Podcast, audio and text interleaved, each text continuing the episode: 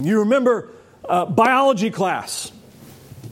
Probably ninth grade, 10th grade, somewhere right around there, depending on what type of school you went to when you took it. And biology class is usually, I think, probably everybody's favorite for the first half of it. The first half of biology is so interesting as you learn about all the things that God has made and how they work. I mean, you learn amazing things like uh, birds don't have stomachs and they have hollow bones. That's amazing. I mean, creatures that don't have stomachs, that's why they poop all the time on your car. and you learn about all the various systems of how the human body works and how uh, God has designed life to operate. You remember, is probably, I guess, in that class, maybe it wasn't, but where you, you had to do some sort of model of the cell, you know, where you took the pipe cleaners and tried to make all the different things, and it really looked like a mess, but it helped, I guess. But I say the first half of biology is the most fun because there's a significant moment that happens, usually somewhere about halfway or two thirds of the way through the course. If you're clever, you've already figured out what it is. It's the moment where you're standing next to some other poor middle schooler or high schooler when they drop some very large, very room temperature, very formaldehyde smelling critter on top of the desk in front of you, and you have to cut it open. Now, if you grew up on a farm, that was nothing for you. I grew up in the suburbs. And I remember distinctly when the frog hit my desk. One, I had never seen a frog that big in my entire life. Uh, and I immediately realized I would be doing this entire thing by myself because the girl next to me spent the next hour and a half vomiting in the trash can. and you remember that moment in class because all of the things that you had been studying in the past suddenly became real. I mean, your teacher, your teacher had been talking about brains and stomachs and intestines and muscles and bones and cool and all, but now I have to handle brains and muscles and skins and intestines and bones. Maybe you got the fetal pig. Maybe that was your first one. Whoa, if it was. It's where it becomes tangible. Right? You can smell it. I guess if you do it wrongly, you might actually taste it if you're messy. you certainly feel it, you definitely hear it. It's all of the senses working to take learning and to make it tangible and real before you. In many ways, the book of Proverbs, I guess, kind of functions as that kind of similar type of science experiment where God has been talking to his people about wisdom and, and putting it, trying to, in so much as he can, putting it into tangible, feeling, experiential oriented things so that we get it. What does wisdom look like? What does wisdom smell like? What does wisdom feel like? What is wisdom? And here in 28, he, he actually is going to take it and narrow it a little bit more. I mean, if I had a dollar for every time as a pastor I heard somebody say, Pastor, I, I so badly want to do the right thing, if, if only I knew what the right thing was, I'd do it. Or if, if only I knew what the wise thing to do was, I'd do it. I'm not afraid, I'm just a bit ignorant. I just don't know the right path to choose, but I would choose it if I could. And the book of Proverbs is the giant dead frog that you get to dissect. But chapter 28 focuses a bit more sharply to say for God's children, there's something even bigger that the book of Proverbs is pointing to. You see, it's not just this book that contains wisdom for the children of God, and I'm making that explicitly clear for the children of God. But that it's highlighting here in chapter 28, it's not just the book of Proverbs, but that wisdom is explained in our relationship to the law. I mean, this is, I guess, the way the entire book has been building. It started out with that. The fear of the Lord is the beginning of wisdom. Fools despise discipline and instruction. It's built on that over and over again of what does wisdom look like? It looks like a person who listens to the Lord, who listens to his commands, who listens to what he says. The fool is the one who listens to himself or to herself. The fool is the one who listens to his neighbor or her neighbor. The fool is the one who listens to his culture or her culture. But the wise is the one who listens to his maker or her maker, his or her redeemer, to their God. And 28, again, redirects that even more clearly to say, how is it that we listen to our God? Where is it that wisdom is to be found? Where is it where it's put into clear cut, understandable illustrations? If I am a child of God, how does He want me to live? What am I supposed to do? Why am I here on this planet? Why do I have days left? Why am I not in heaven already? Well, the law. It's introduced in verse 4. It's, we're going to look at a number of different verses, but verse 4 is it, it kind of frames out the generic picture here. Those who forsake the law praise the wicked. It's presented in terms of kind of binary illustration. You either love the law or you love wickedness.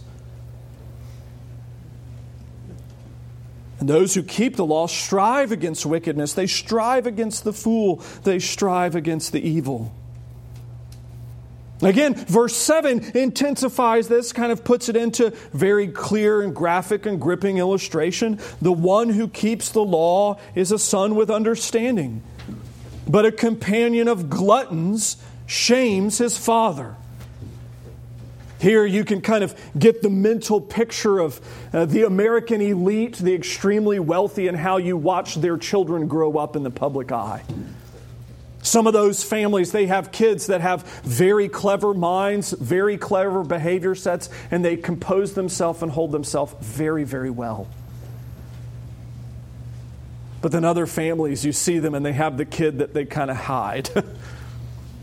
the one who's constantly going in or out of rehab or should be going in and out of rehab the one who's constantly living the partying lifestyle, who's utilizing all of their resources to fellowship with, and we're going to say gluttons here, not just those gluttons of food, but gluttons of pleasure. Constantly indulging the flesh, indulging their desires, indulging their life.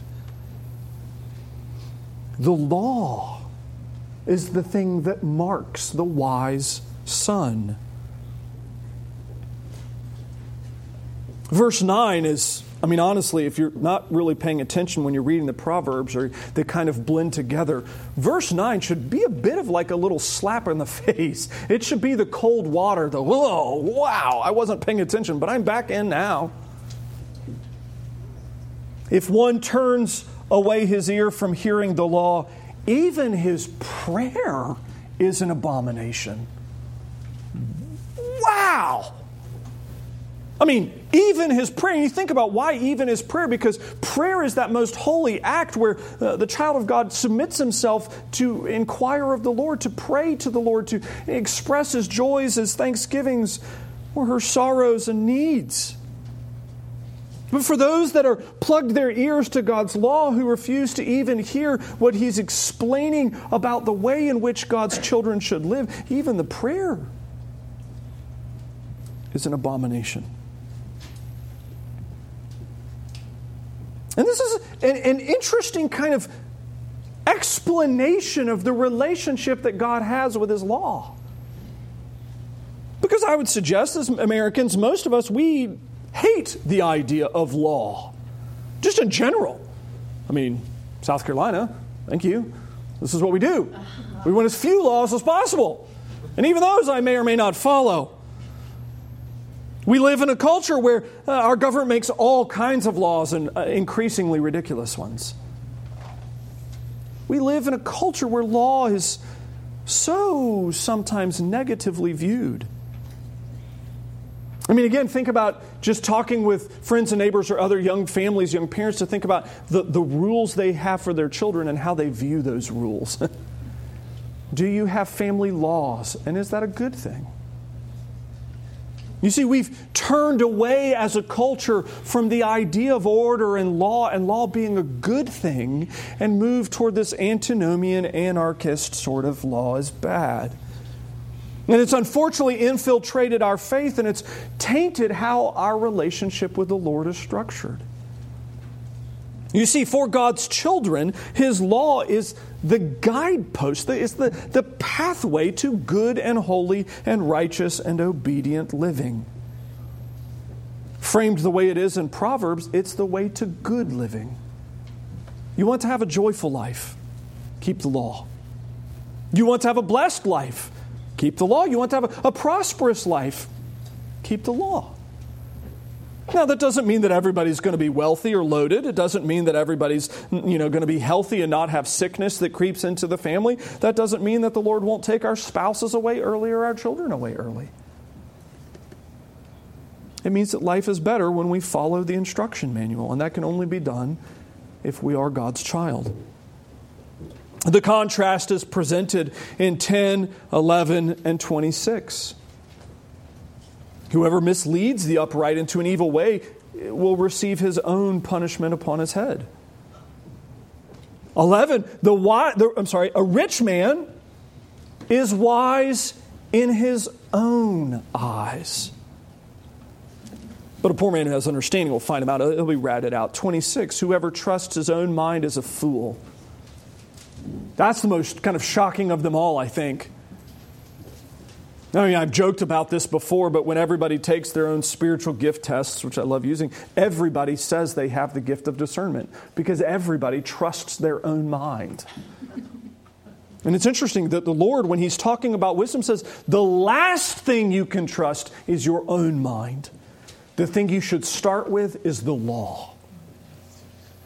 If you need something dependable, something you can rest on, something that is safe and unmoving, that is unyielding and true. This is the law. It's God's revealed law. It is His help for His saints. And you think about, well, okay, why does that make a difference in the life of a believer? I mean, how does that make a difference? Why, why is it that life is better when God's children obey His commands? Well, there's a multitude of reasons, and they're all throughout the book. This one, particularly, the way that this chapter addresses it, is it highlights the benefit of constancy. You see, when we keep the law as God's children, faithfully keep the law, it creates a, a personality, a mentality, a character of constancy and faithfulness. Look at verse 6. Better is a poor man who walks in his integrity than a rich man who is crooked in his ways. Who has the more enjoyable life, the better life? The one who's constant in his integrity, the one who is living a life with a trajectory that is oriented towards obedience.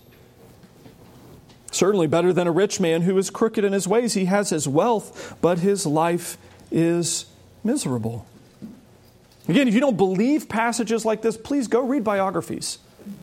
Read a biography of Michael Jackson. I'm not joking. Read a biography of Michael Jackson. I mean, find the right one so that you're not reading the wrong one. I mean, you realize he owned the entire Beatles catalog? He got bored one afternoon, so he bought the Beatles. He owned all of his own music and the Beatles. That's shocking. And by his own admission, he was miserable every day of his life. I mean, go pick any of them. I mean, any of the really uber wealthy and elite. It's fantastic to watch what happened in the Rockefeller family. I mean, even in this area, Biltmore House.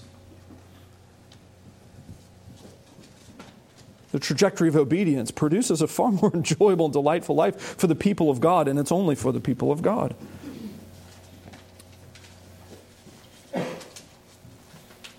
18 and 20 highlight this again. Similarly, those who walk in integrity will be delivered. Those crooked in his ways will suddenly fall. Uh, 20 even goes further. A faithful man will abound in blessings. Whoever hastens to be rich will not go unpunished.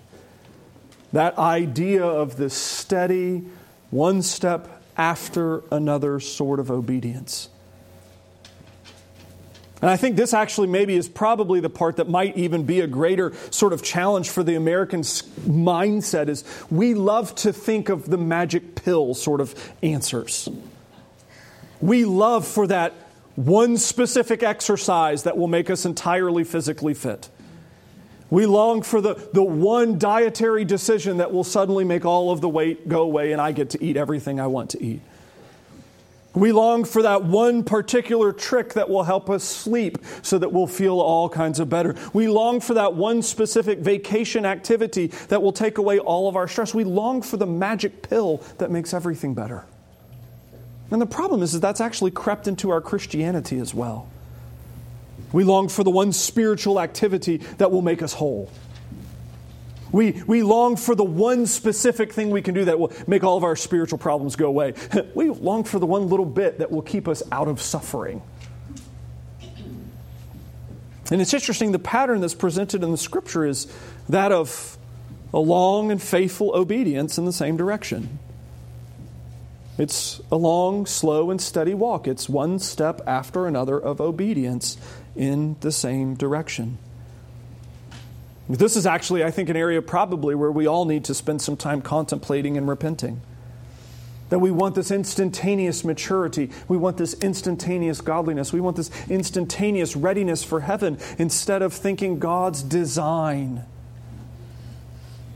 is for His Word to have root over a season, and most often a season of suffering in the same direction.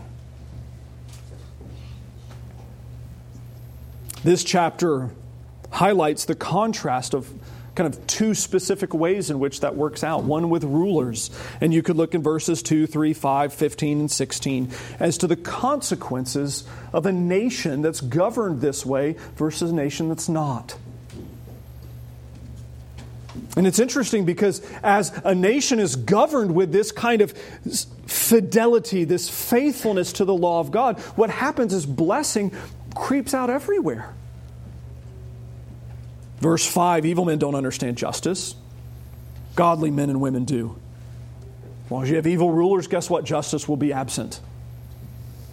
Godliness is the answer. It's been interesting. Our nation over the last several years has been having a, a fairly long running conversation about justice as a nation. God's Word tells us where justice is found, it tells us how to get it. Holiness obedience to the Lord. It's not going to be found through legislation. It really won't. 15 and 16, and like a roaring lion or a charging bear. You want to know about that? Ask Ryan. He'll have a story for you after worship. Like a roaring lion or a charging bear is a wicked ruler over poor people. Not a good thing. I even go so far as to say these benefits, when the church does them, when God's saints uh,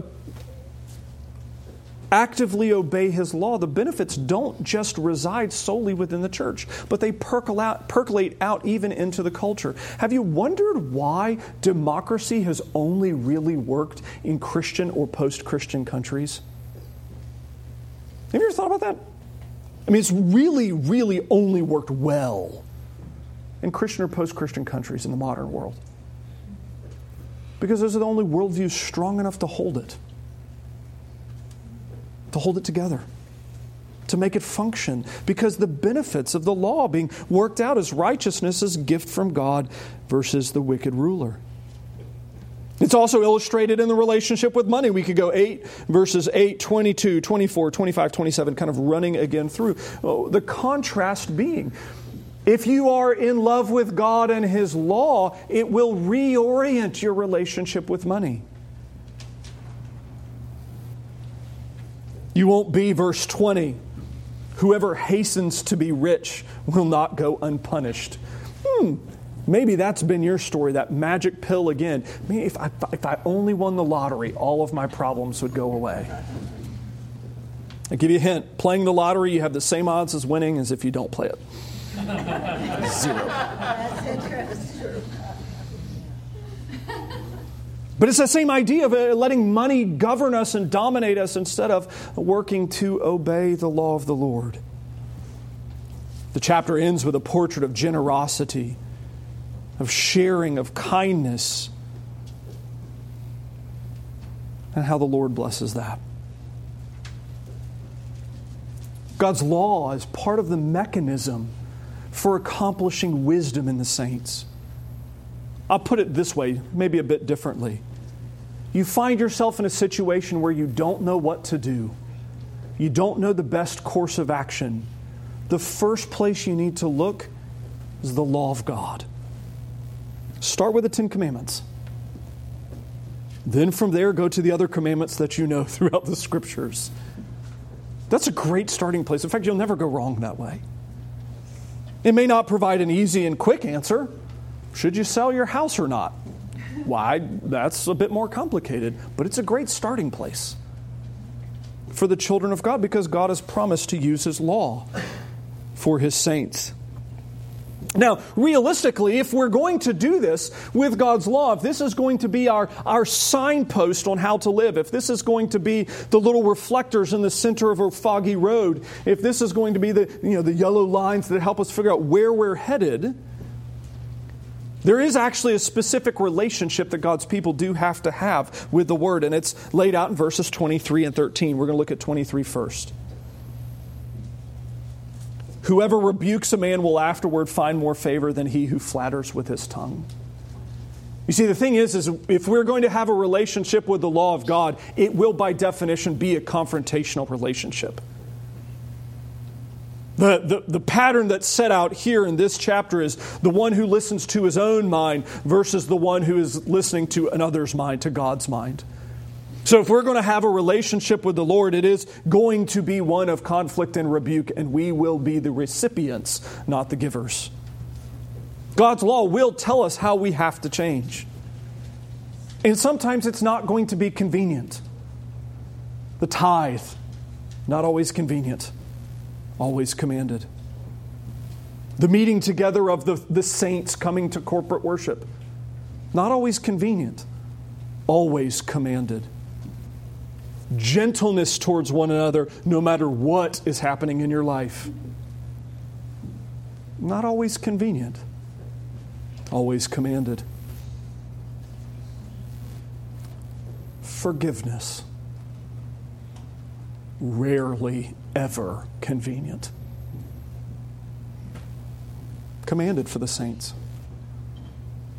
You see, if we're going to have this sort of relationship with the law, we, we don't measure up to it. That's why we look to it. Uh, our lives don't already match it. That's why it's a guidepost to us. So it's going to be one of confrontation, one of rebuke, one where our brothers and sisters will sit down with us and say, Hey, brother or sister in Christ, I love you, but you're being a bonehead because the Bible says this and you're doing that. And so, verse 13 is that final solution. Whoever conceals his transgressions will not prosper, but he who confesses and forsakes them will obtain mercy. You see, if we're going to have a life that is uh, built around the law of God, it's going to be confrontational to us. We're going to have friends, brothers and sisters, church members that actually have to rebuke us because we don't measure up. And the answer, the choice is really twofold. You can either try to hide it or you can own it and confess it. And we've already seen the, the rich man who tries to hide his sin, it's uncovered by even the poor man. It's found out, it's shown forth. It's nothing that's going to be hidden will stay hidden. So instead, God's children are those that are going to, by the working of the Spirit within them, redeeming work of the Lord Christ, be a people that will be filled with confession confesses his sins, confesses his shortcomings, confesses his foolishness, and forsakes it and turns from it. And this is, I would say, probably the part of the sermon that's maybe the, the most delicate for us because, again, if there's anything in America we don't like, it's, I mean, rules certainly fall in that category. Being told how I should spend my money certainly falls in that category. Uh, being told who should govern me or how they should govern me certainly falls in that category.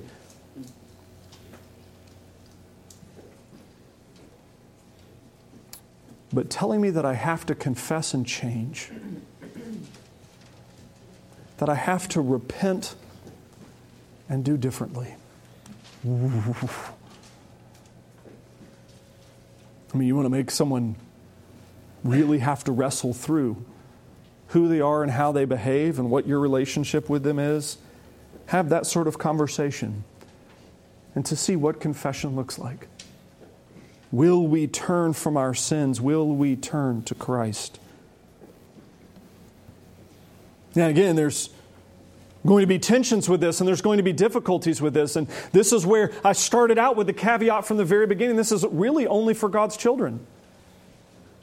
Because this relationship with the law is a positive relationship. It's one that's defined in a life giving nature, and the only way that can happen is if the Spirit of God is already inside you. That God is empowering you. You know, again, that I can do all things through Christ who gives me strength. I can keep the law. I can live in accordance with the scriptures because God has given me His Spirit and I am able to do so, not in my own merit, not in my own ability, not in my own strength, but in Christ. And so I would give a challenge. There's some of you in here that are not even trying. You just quit. I'm just doing the best I can. I'm not even paying attention to what God has said anymore. If that's you, you need to repent and forsake your ways. There are some in the room that are genuinely attempting to obey the law of God out of a love for the Lord, and it's wearying. And I might suggest, most likely in that case, you're probably doing it in your own strength, which is not enough. I mean, you're all strong people, but nowhere near as strong as the Holy Spirit. And again, confess your sin, forsake it. Turn from your own self efforts and turn to the Spirit of God that He would energize your efforts to be transformed.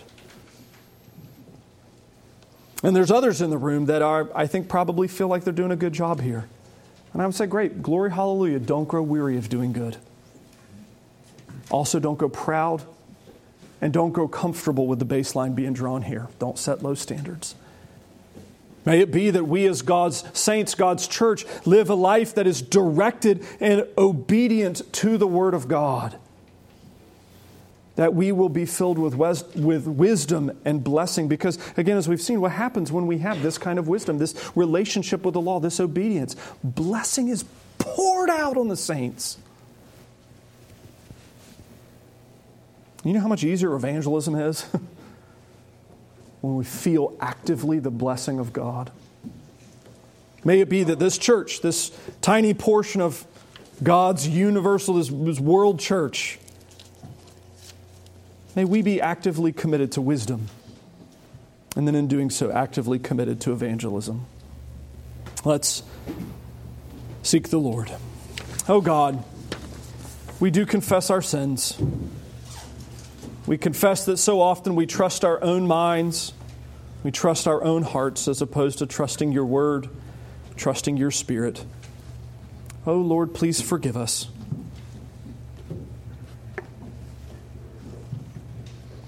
Give us love for your law, we pray. In Jesus' name, amen.